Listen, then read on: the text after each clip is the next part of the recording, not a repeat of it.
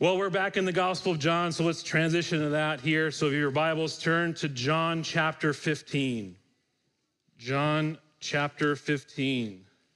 Last week we looked at the first 17 verses of the chapter, and this week my plan is to finish the chapter and even a few verses into chapter 16. And what better way to celebrate coming together, unified as a church in one service, and then talk about how the world hates us? So, we're going to be unified together. But I want to read the entire chapter and then a few verses in chapter 16 as we begin this morning. So if you have your Bibles, follow with me as I read. Jesus says in verse 1 I am the true vine, and my Father is the vine dresser. Every branch in me that does not bear fruit, he takes away, and every branch that does bear fruit, he prunes, that it may bear more fruit. Already you are clean because of the word that I have spoken to you. Abide in me, and I in you. As the branch cannot bear fruit by itself unless it abides in the vine, neither can you unless you abide in me. I am the vine, you are the branches. Whoever abides in me and I in him, he it is that bears much fruit, for apart from me you can do nothing. If anyone does not abide in me, he is thrown away like a branch and withers, and the branches are gathered, thrown into the fire, and burned. If you abide in me and my words abide in you, ask whatever you wish, and it will be done for you. By this my Father is glorified, that you bear much fruit and so prove to be my disciples. As the Father has loved me, so have I loved you. Abide in my love. if you keep my commandments, you will abide in my love, just as I have kept my Father's commandments, abide and abide in his love. These things I have spoken to you, that my joy may be in you and that your joy may be full. This is my commandment, that you love one another as I have loved you. Greater love has no one than this that someone laid down his life for his friends. You are my friends if you do what I command you. No longer do I call you servants, for the servant does not know what his master is doing, but I've called you friends, for all that I have heard from my Father I've made known to you. You did not choose me, but I chose you and appointed you that you should go and bear fruit, and that your fruit should abide. So whatever you ask the Father in my name, he may give it to you. These things I command you so that you will love one another. If the world hates you, know that it has hated me before it hated you. If you were of the world, the world would love you as its own. But because you're not of the world, but I chose you out of the world, therefore the world hates you. Remember the word that I said to you a servant is not greater than his master. If they persecuted me, they will also persecute you they kept my word, they would also keep yours. But all these things they will do to you on account of my name, because they do not know him, know him who sent me. If I had not come and spoken to them, they would not have been guilty of sin. But now they have no excuse for their sin. Whoever hates me hates my Father also. And if I had not done among them the works that no one else did, they would not be guilty of the sin. But now they have seen and hated me and my Father. But the word is written in their law must be fulfilled. They hated me without a cause. But when the Helper comes, whom I will send to you from the Father, the Spirit of truth who proceeds from the Father, he will bear witness about me. And you also will bear witness because you have been with me from the beginning. Now, in the chapter 16, verse 1, I have said all these things to you to keep you from falling away. They will put you out of the synagogues. Indeed, the hour is coming when whoever kills you will think he is offering service to God. And they will do these things because they have not known the Father nor me. But I have said these things to you, that when their hour comes, you may remember that I told them to you. I've read this text, this chapter, many times in my life. Even as a kid, I remember reading this, and and when it turns in verse 18 to persecution, I seem to shut it off, thinking that this is for someone else. You know, this, this, this must be addressed to someone else. You know, the verse 17, first 17 verses is good. I, I want to I wanna land there. This is encouraging. This, this gives me hope. And so I get verse 18 and say, yeah, we'll go to verse chapter 16 now. It must be for another person. You know, I have great memories growing up in church. I don't remember a time I wasn't in church. You know, great, I owe a great debt to my parents for for, for bringing me up and, and understanding the gospel. And I remember being in church, being warmly welcomed by the church and greeted by old people who must have been 200 and 300 years old. People who taught me and loved me and encouraged me and pushed me to, to walk with God, to love Him. And I remember in early college sensing the call of God in my life to be a pastor and through many opportunities to serve and to preach in the church. And I remember hearing from the elders and the pastor of the church and their affirmation of this call. But I don't remember any opposition. There was no one outside the church picketing my calling to ministry. There wasn't an angry mob waiting for me when I walked out. It was just joy and excitement for whatever God would take me. It didn't seem to be anyone who hated me. So, by the grace of God and many miles that God has allowed me to serve Him, I'm here. It's my job, my duty, my pleasure to prepare us as a congregation for life and for ministry.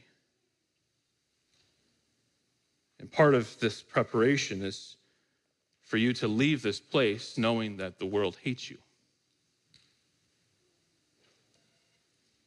You know, I didn't really feel the sting of dislike until we got to safe, mild Sweden. You know, they don't hate anyone, it didn't seem like. But when they found out I was a Christian and why I was there, I wouldn't say hate, I would say dislike. People didn't like Christians, even in a country that seemingly doesn't care one bit about religion. They didn't care for me.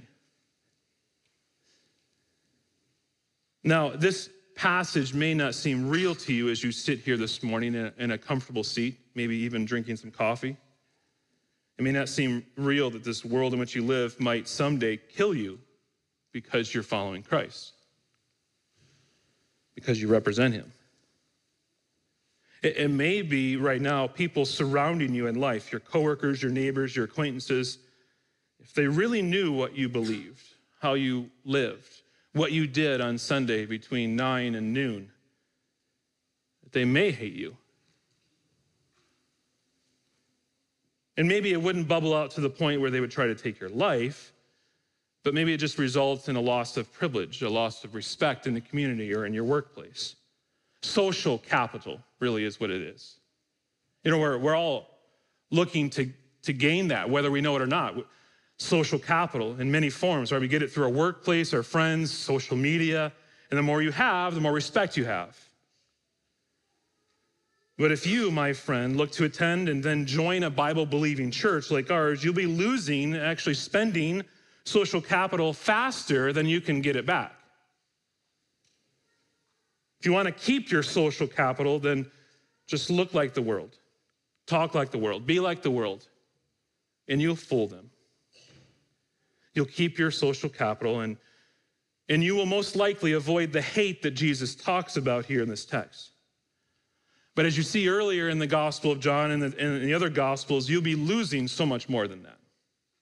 In fact, you'll be forfeiting your soul to save face, to keep the world happy with you. In this passage here this morning, Jesus is preparing his disciples for what the world will look like following his death and resurrection. He's in, He's teaching them and he's instructing us. And as I said, I want to cover the last half of this chapter. There's three main points that I want to cover. The first is the world hates us, plain and simple. The world, the people that make up this culture that surrounds us, they hate Christians. This is most definitely not soft and fuzzy. And most maybe cringe at this thought. Second, I want to cover the reason why the world hates us. There are two reasons why the world hates, and the two reasons that I'll cover is that we belong to Jesus and Jesus exposes their sin. Just like John 3:20, and I'll talk about it later, he writes, For everyone who does wicked things hates the light and does not come to the light, lest his works should be exposed. And the last point I want to cover is our response to this hate. How do we respond to this? In the text here, we're to witness and we're to be ready. Simple outline, praying that the Spirit will teach us as we go through. And why don't you join me in prayer now as we begin? Father, I thank you for today. I thank you that we can join together as the body of Christ here this morning. I thank you for this sobering passage. Thank you for what it teaches us and, and shows us about this world in which we live. God, I ask that you would be the teacher here this morning, that you would be our guide to bring understanding to our hearts and our minds. Instruct us today. May we learn from your word. May we be encouraged in the midst of seeing and understanding this difficult passage, but also convicted in ways in which we live and think. May we leave this place different than we came in. May we serve you faithfully. Father, help me this morning to communicate your word. May your people hear from you this morning. For I ask it all in Jesus' name, amen. The first thing I want you to see is, as we see in verse 18, the world hates us. Jesus says, if the world hates you, know that it has hated me before it hated you. This, this world doesn't like us. And if the world does like you, you might have issues with Jesus. As believers, we can detect a growing hostility from the culture if we're listening, if we're watching. And the question that comes from every angle is how does a Christian engage a culture that is around them? It's a good question to ask. We know that, that culture is important, and this is why when missionaries land in a new country and new customs, new languages, they come as learners to find out why people do what they do, what drives them. Why do they do that? This doesn't make sense to my culture. So, why do they do that? And the next natural step for many missionaries is to go in and translate the scriptures into their language. We don't take our English Bible into their culture and expect them to learn our language. No, we, we take the word and translate it into their language because that's the standard for understanding who God is. And, but the hazard is that, that Christians begin to believe that culture is too important. They begin to focus too much attention on ways to engage the culture. If we can just get clever enough, if we can just adapt enough, then we can reach them, then, then we can help them instead of wanting to transform them. We believe if we do this and this and this, the world will, will then maybe adapt to us. But usually in those situations, that's not what happens. The world doesn't change, we do. We become more like the world.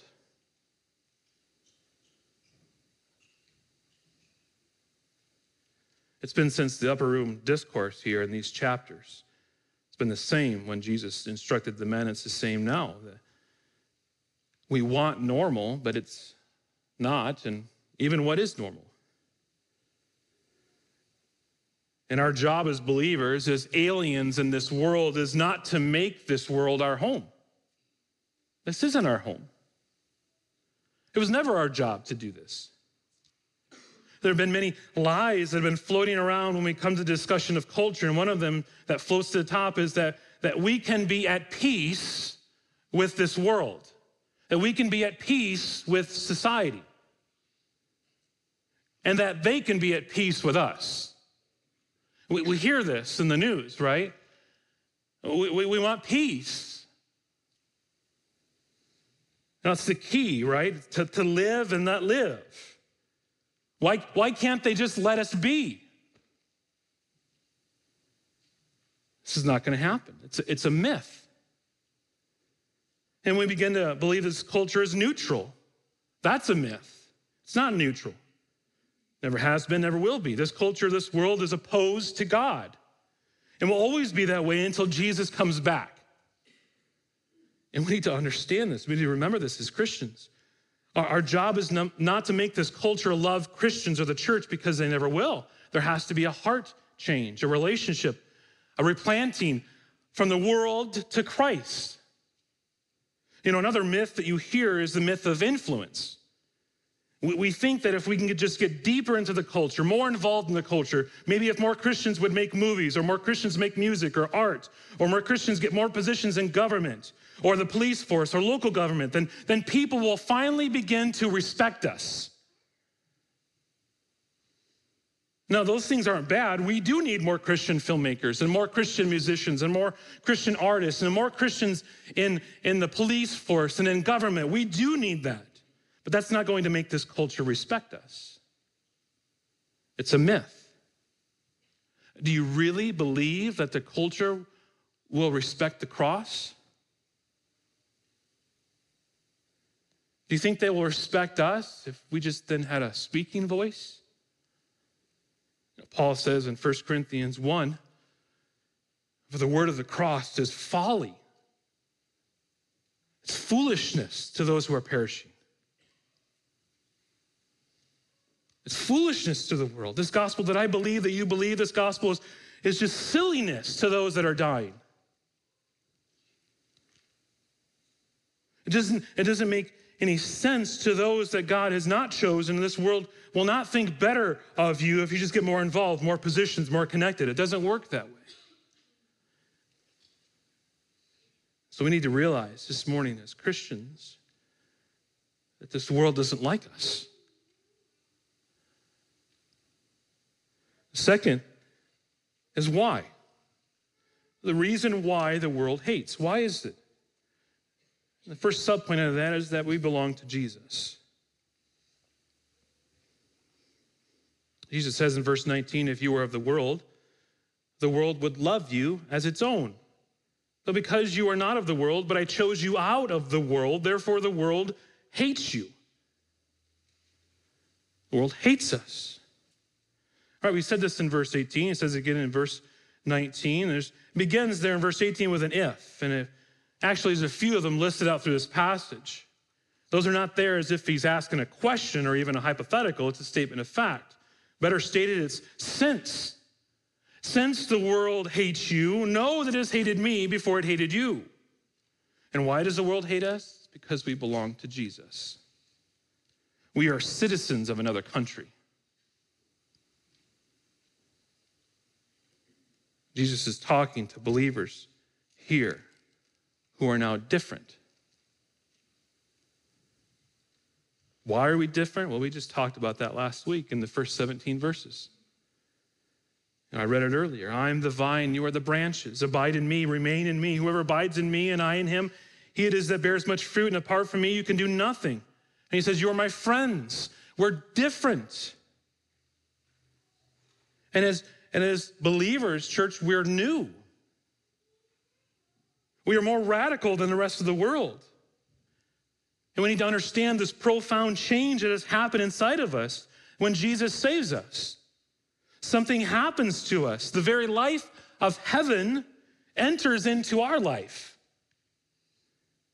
In your relationship to this world and anyone else that has not had that experience, the, the life of God coming to reside in them means that they're very different than us. Your, your, your relationship to the world, your old family, your old country, your old homeland has changed. This, this world is no longer our homeland. Your citizenship has changed. There's a profound difference between Christians who are now citizens of heaven and those that are still citizens of this world. And why do you need to hear this this morning? Because I believe there are some of you here this morning and you're considering Christianity and you're trying to figure out this, this thing. And you're, you're thinking maybe, how does this fit into my life? What, what would I have to give up? What would I have to change? How, how can this just fit into how life is going now so that I can be a Christian? And you need to understand that this is a radical change. This is not just a lifestyle change, but this is an all encompassing life change. You are changed from the inside out. It's a change of nature, it's a change of citizenship, it's a change of dimension. You are transferred to another country, to a new world. And now your relationship to this world is, is very different. You're in Jesus now. And because you're in Jesus, we should expect hostility and persecution. And, and not because you're a jerk. Don't be a jerk. That's not what he's saying here. Know, Paul writing in 2 Timothy 3:12 says, Indeed, all who desire to live a godly life in Christ Jesus will be persecuted. Those who are, who are living a Christian life, who are godly, who, who flat out live a life of faithfulness to Jesus, it's inevitable that you will arouse confusion from the world. And in many cases, you will bring out hostility from people who are around you, who are not in Jesus, who are not rooted in Him. And they will hate the way you live because you live differently than them. We will just live around them and they will feel like they will feel like we're judging them. Has anyone experienced this before? Ever even heard the question, I feel like you're judging me, we haven't said a word to them. We just live differently than them. We're in Jesus, we're rooted in Him. And why do people, why do the world have so much trouble with us as Christians? It's because of the gospel. That's the only reason. Now, some in our world have brought, brought out anger and hostility from the world, not because of the truth of the gospel, but because of their hobby horse issues or their, their feigned morality. But let me be clear, friends this hatred that Jesus is talking about here isn't because your opinion is different than other worlds. It isn't because you think we should be more conservative. No, this hatred is here because we preach the truth of the gospel and the world hates it. You know, John chapter 14, I am the way, the truth, and the life. Jesus says, I must be the life. That means I have to be the reason you live. He says, I'm not, I'm not a help for your career. I'm the reason for your career. I'm not a help for your life. I'm the reason for life. I have to be the very reason you get up in the morning. I have to be first in your life. And the world hates that. And then he says, I have to be the truth. Oh. That means what I say in my word, my teaching has to have precedence over your feelings, over what you think is practical, over public opinion, over the opinion of your friends, over the opinion of the experts. I have to be the truth, Jesus says. And then he lastly says, I'm the way. Not a way, I'm the only way. And that, oh man, the world can't stand that. You know, they say, what about the good Buddhist? What about the good person that doesn't isn't part of an organized religion? What about them? How could Jesus say that I'm the, I'm the only way to the Father? But see, folks, that's the way it is with people. Don't you see? You cannot find your way into a person any way you choose. You have to be let in from the inside. And Jesus says, I am the way, I am the truth, and I'm the life, and no one comes to the Father except through me. God defines the parameters, not people. And the world hates it. This world is committed that there's no such thing as truth from the outside or above from this world. The world says, I feel this to be right for me and my family, so how dare you say that I'm doing it wrong? And you, believer, coming with your Bible in hand, gently, humbly, graciously trying to correct your thinking, and what's the response? You're a bigot. You hate people for who, who they really are. And we will be persecuted when we shine the truth of God's word on the sin of mankind. And furthermore, they hate you because you don't put the agenda, their agenda, first. You don't put the firm first. You don't put the company first. You don't put the, the race first. You don't put the political party first. You can't. You know why? Because there's a Lord and there's a judgment to come. There's truth, and it isn't defined by this world. And because of this, the world says it cannot trust you because the company doesn't own you now. The race doesn't own you. The, the political party doesn't own you. And the world wants many ways, many truths, and many types of life.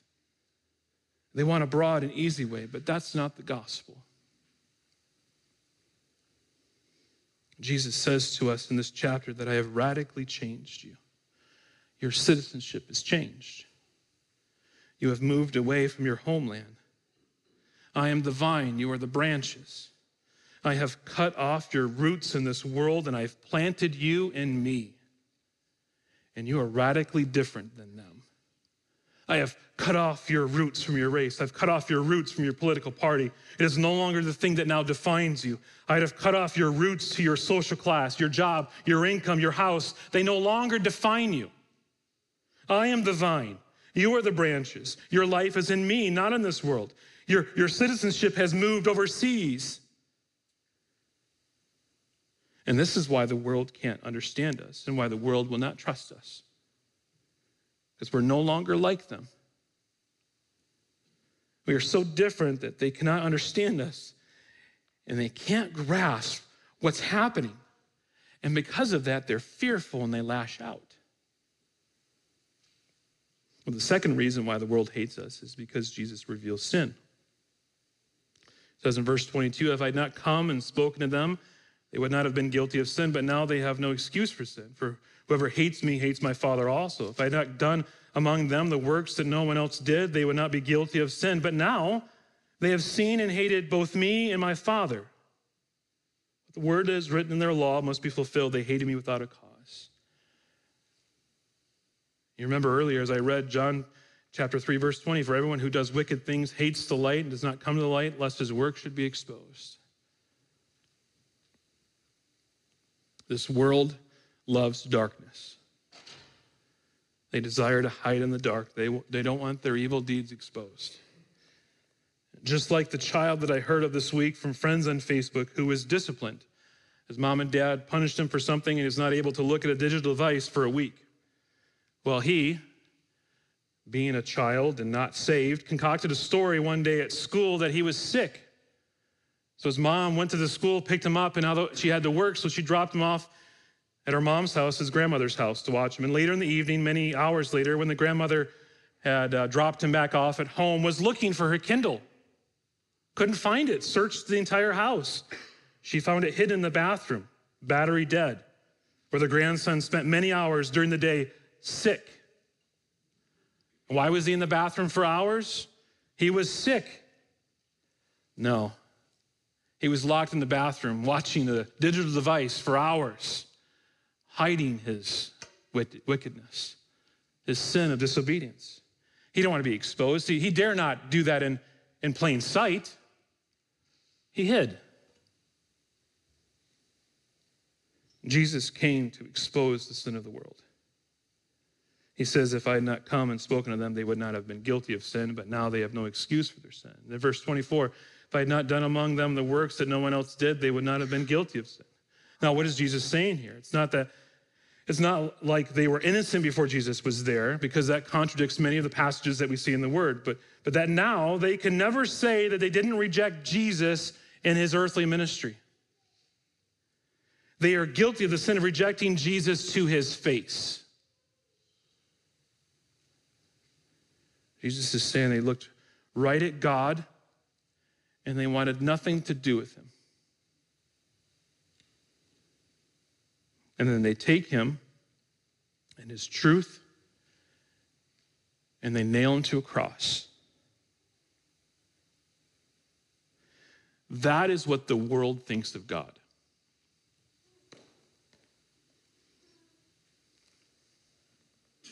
See, the world isn't doing anything new that than what it did when Jesus walked the earth. Nothing has changed. They still hate the truth. And they hate those that proclaim truth because when the truth is proclaimed, when it's taught, they feel the weight of conviction in their soul and they want it removed. So, how do we respond to this? And we haven't faced it yet, but we will. How do we respond to this hate? That's my last point here, our response to it. The first point of that is that we witness. Verse 26 But when the Helper comes, whom I will send to you from the Father, the Spirit of truth, who proceeds from the Father, he will bear witness about me, and you will also bear witness, because you have been with me from the beginning. I praise God for sending us the Holy Spirit to live inside of us. I cannot imagine a world where there wasn't spirit indwelled people. And Jesus promises the disciples again that the Spirit is coming. And we'll get to that next week, Lord willing, in chapter 16. And his job as the Spirit is to bear witness about the truth of the gospel, and he's doing that in us. And then we have a challenge there. We are to bear witness to the world about God. The word witness here in the Greek is the same word that we have for martyr. And that's comforting, right? Jesus says, You also will be martyred because you have been with me. These men who have been with Jesus these three years would die as martyrs. They would give their lives for the Savior. Put yourself in their position in this moment. You know, the hits just keep on coming in these chapters. Jesus is going to leave. And Judas betrays them all, and Peter denies. And, and now, now they're going to be martyred. They're going to be killed. You know, we will die in other ways too. Our careers may be killed. Our dreams may be killed. Our comfort may be killed. All because we stand with God in the gospel. And why would the world do this? Because we stand and dare say that they're dying, that the world is dying, and we have the antidote. We have the medicine that will cure their deepest ills. And we tell them, you need Jesus. And when we confront someone with the gospel, we're telling them that their former way of life was wrong. You are confronting them with the lie that they have believed. You come and say you are weak and you're prideful, thinking that you can save yourself. You can't. You need Jesus. And they don't want to hear it. You know, the Bible tells us that we as Christians are salt. You know, that salt is a preservative, and salt is also a healing agent. And Christians are salt in the world, but when you put salt in a wound, it stings as it heals. Stings a lot, right? See, the gospel stings as it heals. It's always true. I read a great illustration this week of a pastor on his way to church one day, and he saw a poor little animal running around in panic because this little animal had its, its head stuck in a cocoa can trying to get a few grains of, of sweet things at the bottom, I'm sure. And now he couldn't get his head free, and he was running around frantically. The pastor sees it. And, and the pastor says, well, what an interesting sermon illustration. Isn't this just like the world trying to get a few goodies and now you got your head stuck in a can? And now you're in a panic and, and you can't see where you're going. Well, let's look at this poor little thing. I have to do something. And so he, he, he stops and goes towards it and, he, and he's about to reach over and realize that the animal stuck is a skunk. And he realized in that moment he had a very difficult decision to make. It's probable that that skunk would not think it's being liberated as it's being freed from the can. So, what do you do?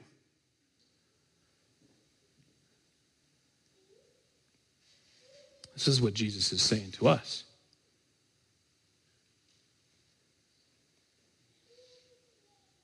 I will send you out to this world and they will hate you for my sake, for the gospel.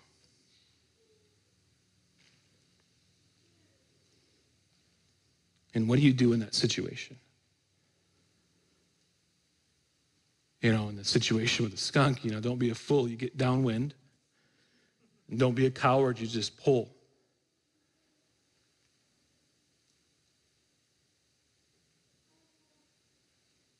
They will hate the gospel, and they may hate you for bringing it to them. That's the conflict. That's the, the, the hatred there. There's hostility there, and there's opposition. Sometimes it's overt, sometimes it's covert, but Jesus says to expect it. If we live in Jesus, if we live in a way John 15, verses 1 through 17 say, if we live this way, if we live in Him, abide in Him, abide in His love, then we'll be faithful in this gospel proclamation. We should expect opposition. We should expect hate. That leads to the, the next point there, the last point. We need to be ready. Flowing into chapter 16 because I believe the chapter break should be later. So we're going to do the first four verses there. He says, I have said all these things to you to keep you from falling away. And they will put you out of the synagogues. Indeed, the hour is coming when whoever kills you will think he is offering service to God. And they will do these things because they have not known the Father nor me. But I have said these things to you that when their hour comes, you remember that I told them to you. Do you feel at home right now? I mean, we live in a prosperous country, very prosperous.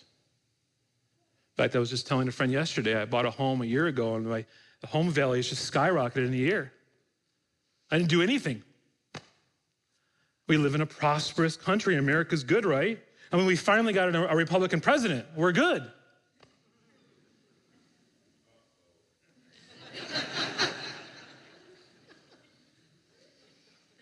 Things are normal now. And I wonder if we've fallen into a land of complacency. It's normal to have privileges. It's normal to be respected. It's normal to build whatever we want and to get permits and permission with no serious holdups. It's normal to buy real estate and expand our ministry as we see fit. It's normal to live peaceably in our neighborhood. It's normal to coach a T ball team and have no opposition. It's normal to pray at the 50 yard line following a football game. That's normal. It's normal to be respected by the society. It's normal to maybe not always initiate change in our society, but at least we have veto power when things go haywire. It's normal to drive up to church and come this morning unharassed. It's normal to tell our neighbors that we're part of a church and not get reported to the police. And when we don't get our normal Christianity in America, we're going to let people know. We get angry when, we, when you treat my Christianity as if it's not normal. How dare you not think highly of my Christian views? You're taking away my culture. You're taking away my land. Don't you know this land, this country was founded by Christians? How dare you? I'm mad. I'm going to let you know. I'm going to boycott. Yes, that's what I'm going to do. I'm going to sign a petition and another petition another petition. I'm going to raise my concerns online. I'm going to have my voice because you've taken away my normal, and that's not right. This is normal. This is America. Don't you understand this? You see, folks, the world is not looking for a time when Christians will have more power or have greater influence. They don't want that. And frankly, friends, we never had it. We don't need to return to a righteous America because there never has been one. The time of imagining that we as Christians were a majority is over because it was never true. People might say that we're living in a post Christian America, but that isn't true. The only way that you can say it's true is if you define Christianity like a, a liberal Episcopalian does. But if you define Christianity like John chapter 3 does, then America has always been one birth short of Christianity. We don't live in a Christian America. We live in a world that is ruled by the prince of the power of the air with his sons of disobedience. This is our country. This is our world. And we may not be persecuted right now, but it won't always be this way.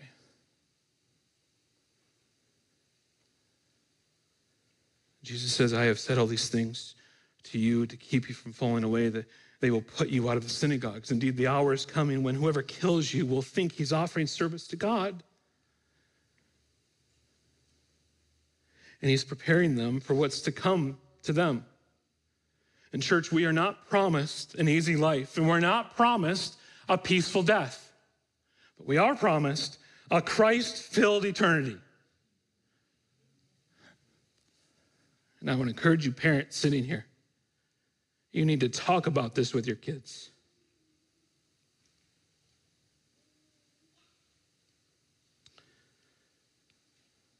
Because the hour may come when our children or our grandchildren will have to reach back in the reservoir of their memories of their faith and know that God is still present in the midst of their current persecution. And Jesus is very purposeful here in his teaching for the disciples. This prophecy, like every other prophecy in Scripture, was fulfilled to the very letter. The book of Acts shows us how the unbelieving Jews persecuted the early Christians. And our church history books open up for us to show how the early reformers were burned at the stake for their religion. And they were burned at the stake by men and women who, in their zeal, thought they were offering service to God by their brutal killing of godly men. You know, that this is the year of the anniversary of the Reformation, 500 years. And I want to end this morning by sharing a story illustrates this prophecy here. Many of you know Queen Mary ascending to the throne of England in 1553. In the subsequent four years, she had at least 288 Christian people put to death.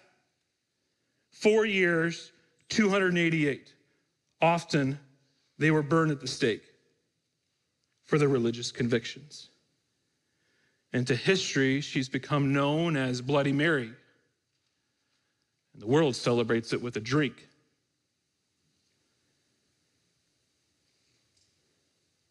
And in truth, she killed far fewer people per year than her brutal father, but it was the godliness of many of her victims that make her stand out.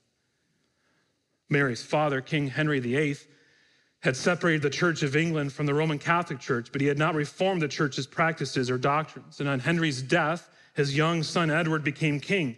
And many of Edward's advisors tried to move the English church into a direction of a, a more Bible based Christianity.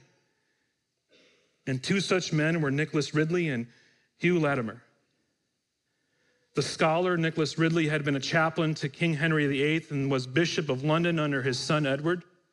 He was a preacher beloved of his congregation whose very life portrayed the truths of the Christian doctrines that he taught. In his household, he daily had Bible readings and encouraged scripture memory among his people. And then Hugh Latimer also became an influential preacher under King Edward's reign. He was an earnest student of the Bible, and as Bishop of Worcester, he encouraged the scriptures to be known in English by the people.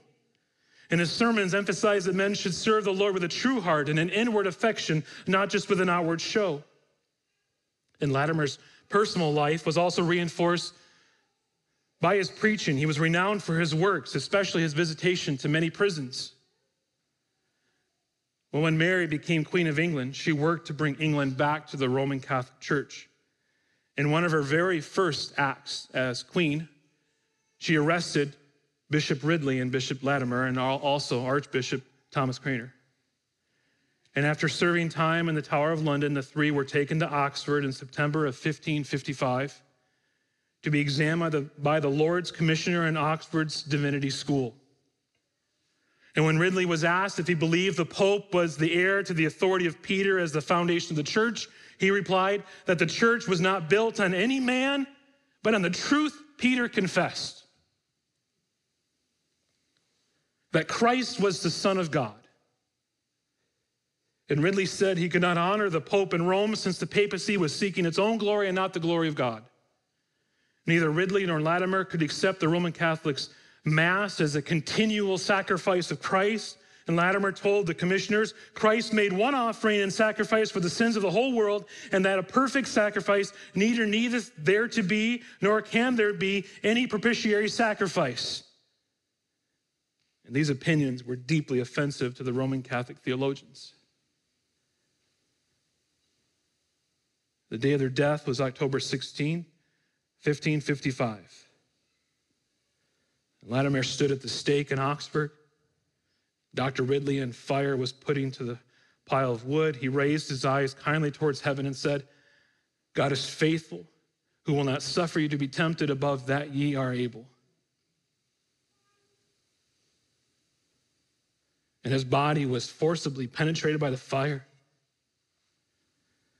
And the blood flowed abundantly from his heart as if to verify his constant desire that his heart's blood might be shed in defense of the gospel.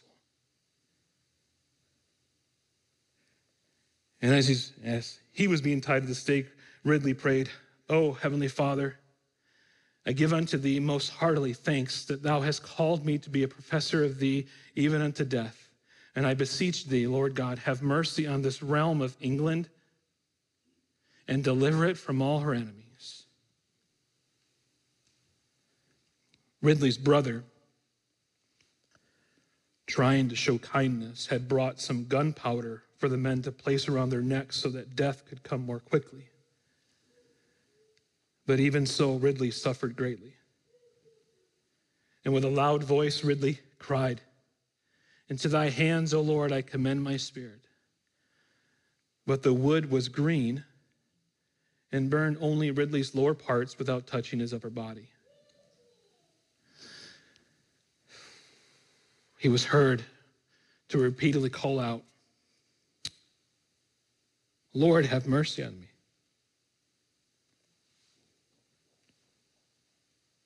I cannot burn. Let the fire come into me, Lord. I cannot burn.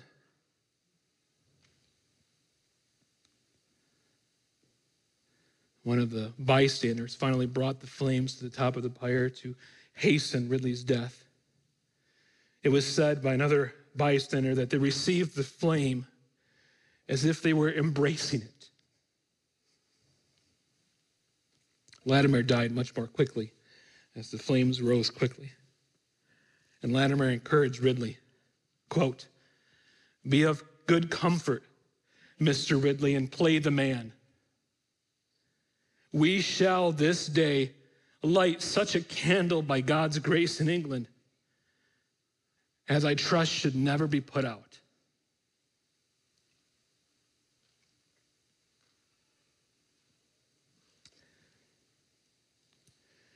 I read stories like this in Foxe's Books of Martyrs and J.C. Ryle's book on, on the four reformers, and I feel like my persecution is so pathetic.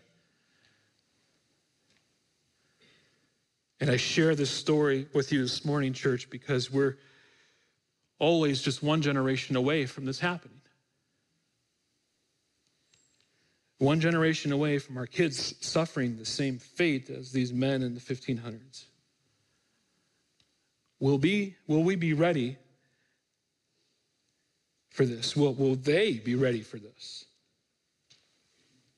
Charles Spurgeon said, Never did the church so much prosper and so truly thrive as when she was baptized in the blood. The ship of the church never sails so gloriously along as when the bloody spray of her martyrs fall on the deck. We must suffer and we must die if we're ever to conquer this world for Christ. If we're close to Jesus, if we're obedient to his word, this world will hate us. We're not of the world. They, they hate us. The world says you're either with us or you're against us. And now, at the age of 39, I read John 15 much differently than I did as a kid. Things are different now for me. What about you? What about our church? Do we expect or do we desire that this world will love us as a church? Will accept us? The only way that will happen is if we're like the world. We will only be accepted if we leave the scriptures and follow them. I'm not willing to do that. Are you? the world never burned a casual Christian on the stake. And so I say farewell to the utopia. Farewell to my euphoria. Farewell to the suburban daydream. Farewell to the earthly paradise. I, I don't want to be a comfort driven, entertainment addicted, security seeking, approval desiring Christian that looks for my identity in this world. I don't want to waste my life just trying to fit into this world. And I'm praying that you don't either. Let's pray.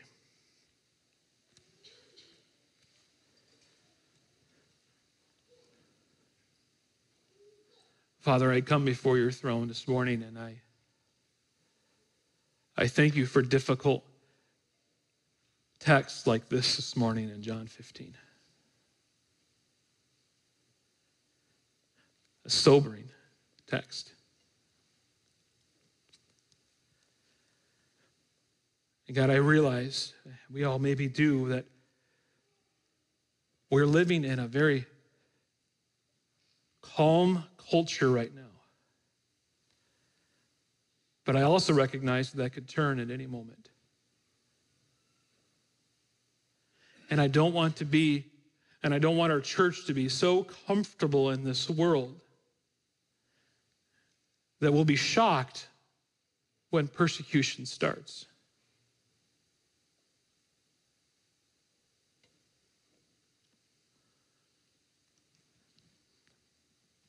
And God, I, I come and I realize in a text like this that you've allowed myself and many people in this room to bring children into this world. And you've entrusted them to us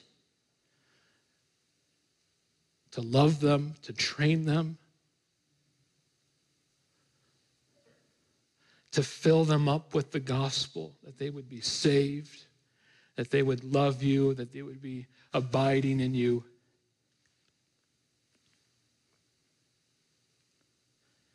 we recognize that you may send some of our kids to places in this world that are not peaceful, that are downright hostile to Christianity, much more so than in America. And I ask, I beg that you would help us to train our kids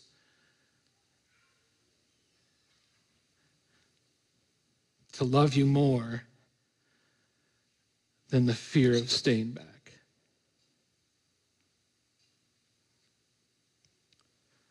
Help us as parents, as grandparents, as family to release our kids to serve you wherever you take them.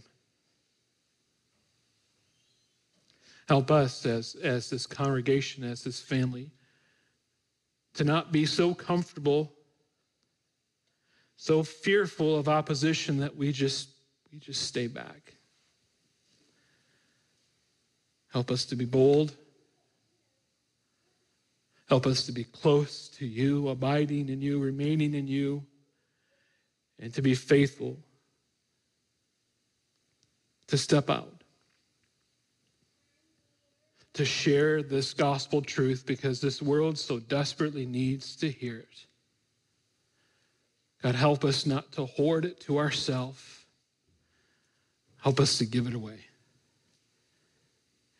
Just to release it. God, we know that you do the work of transformation in people's lives. Help us to not realize it depends on us, but we just release the gospel.